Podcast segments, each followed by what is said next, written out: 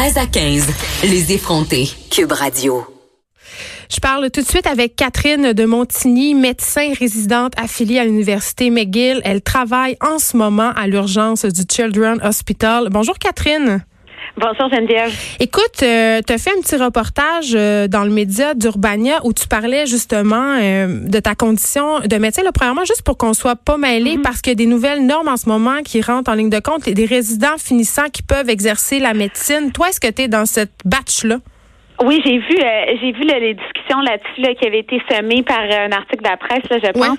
Donc, euh, ce qu'il faut comprendre là, brièvement, là, pour devenir médecin résident, dans le fond, on passe quatre à cinq ans à l'université avant le, avant d'être d'être résident.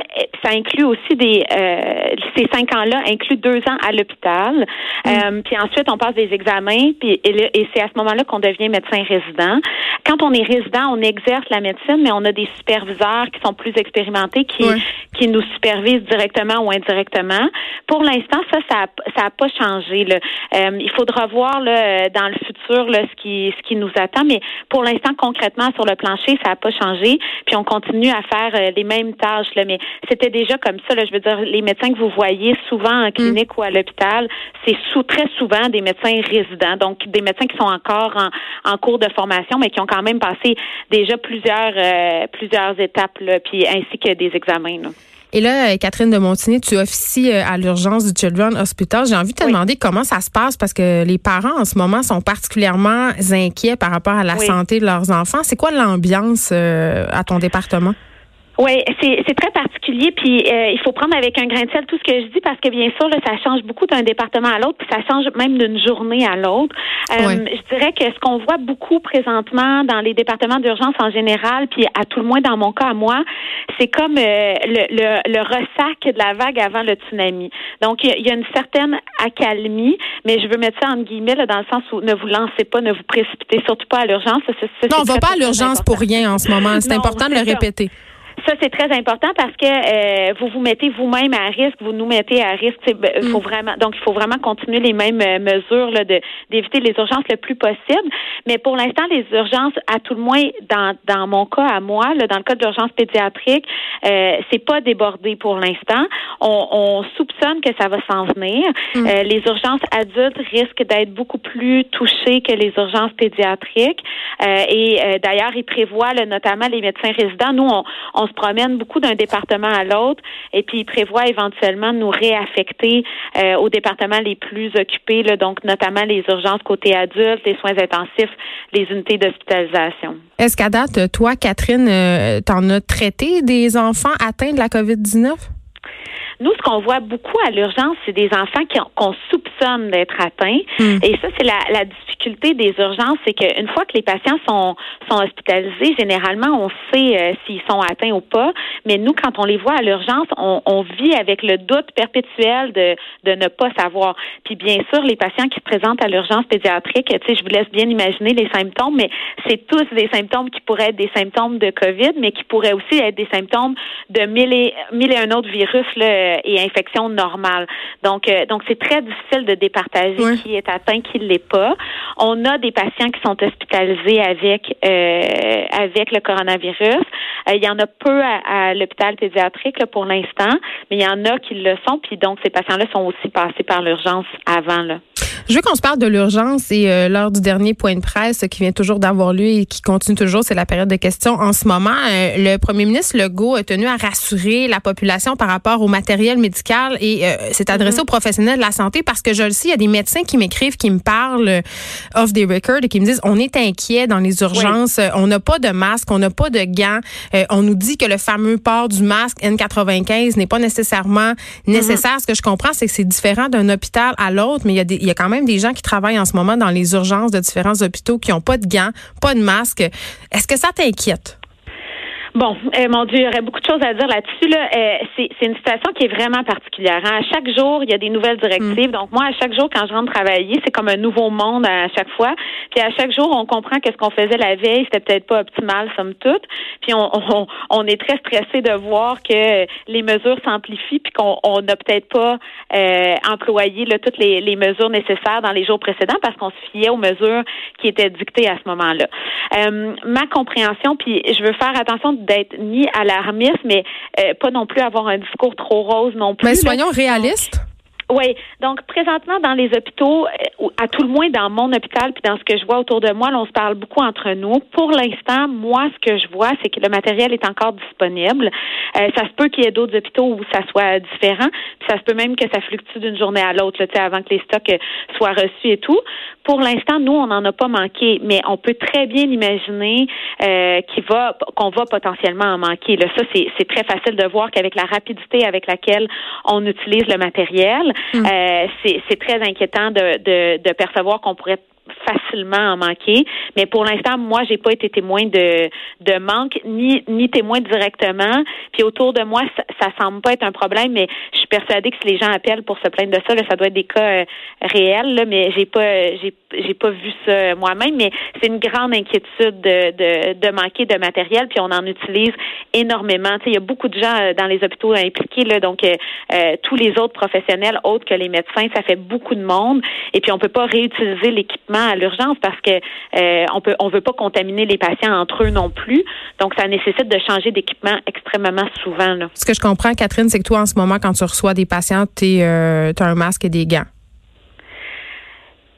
Ça, c'est une question difficile. Euh, je, je vous dirais que encore une fois, les règles changent à tous les jours. Aujourd'hui, je suis en clinique, je ne suis pas à l'urgence, donc je, je ne connais pas les règles pour aujourd'hui. Euh, mais généralement, on a des gants et un masque. Euh, pendant plusieurs jours, c'était seulement indiqué pour les patients qui hmm. étaient à risque, mais ces mesures-là tentent de se resserrer euh, de plus en plus. Donc, ça, ça, va être à suivre dans les prochains jours. Est-ce que tous les patients seront identifiés comme un risque potentiel? Puis est-ce que tous les patients, pour tous les patients, est-ce qu'on va être habillé comme un risque potentiel? Puis là, je veux pas, euh, je veux pas vous dire en erreur parce que au moment où on se parle, je suis à la clinique, donc c'est un petit peu différent. Là. Ce que je comprends, c'est qu'on y va au cas par cas en ce moment. Vraiment, oui, vraiment. Ça évolue très, très rapidement.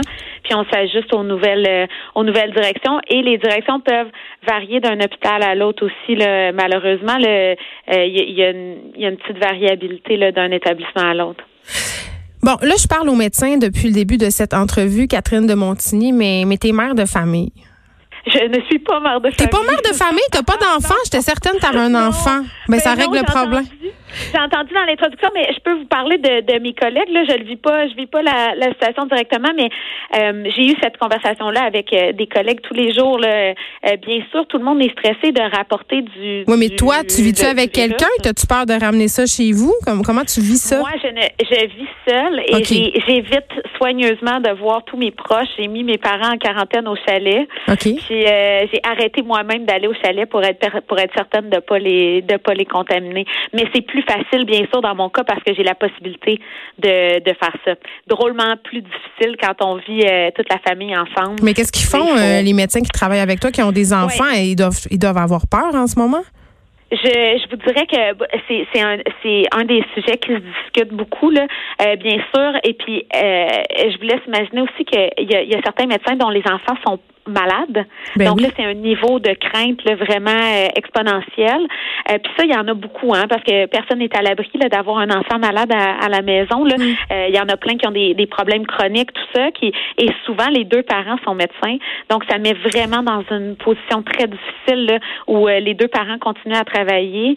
Puis puis bien sûr augmente le risque de ramener des des, des microbes à la maison. Puis c'est pas tout le monde, même que c'est très rare les gens qui ont une solution alternative à portée de la main où les enfants peuvent aller habiter à long terme chez quelqu'un d'autre. Moi, dans ce que j'ai vu autour de moi, c'est il n'y avait jamais de solution facile. Donc, euh, souvent, les enfants restent à la maison. Puis, bien sûr, il y a un risque accru là, avec les parents qui continuent à, travailler. On en parlait ce matin là, justement avec euh, avec une collègue là, qui vit exactement cette situation-là. Oui, les médecins, il y a les infirmiers, les infirmières aussi. Tout le monde est dans le même bateau. Là, on voit toutes sortes d'histoires passer, des gens, des hôpitaux qui se font voler des masques, qui se font voler des gants. c'est épouvantable.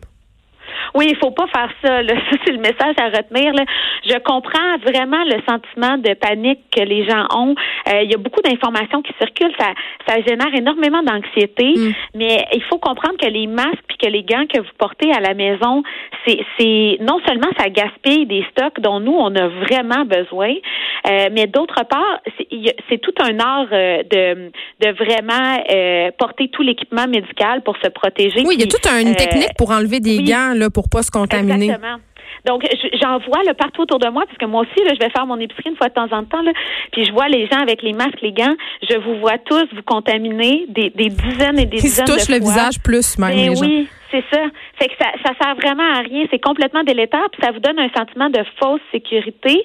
En plus, les gens se lavent pas les mains quand ils ont des gants. Donc, vraiment, là, ça, ça nuit à tout le monde. Puis nous, ça nous nuit parce qu'on en a besoin de, de cet équipement-là. Puis on a besoin qu'il soit porté comme il faut. Donc, mais, mais vous vous aidez pas. Là, c'est pas juste parce que je veux garder des masques pour nous. C'est vraiment parce que ça, ça ne fonctionne pas. La, la façon dont c'est utilisé par le grand public, ça fonctionne pas du tout. Là. Et les gens qui mentent en ce moment au personnel hospitalier? Oui, ça on le voit aussi beaucoup. Vous en êtes témoin? Ça c'est ça c'est vraiment atroce là, parce que euh, faut comprendre que le personnel hospitalier là, puis j'inclus vraiment tout le monde là-dedans, les préposés, les infirmières, les gens qui font le ménage et tout, on, se met tous à risque beaucoup accru en allant travailler.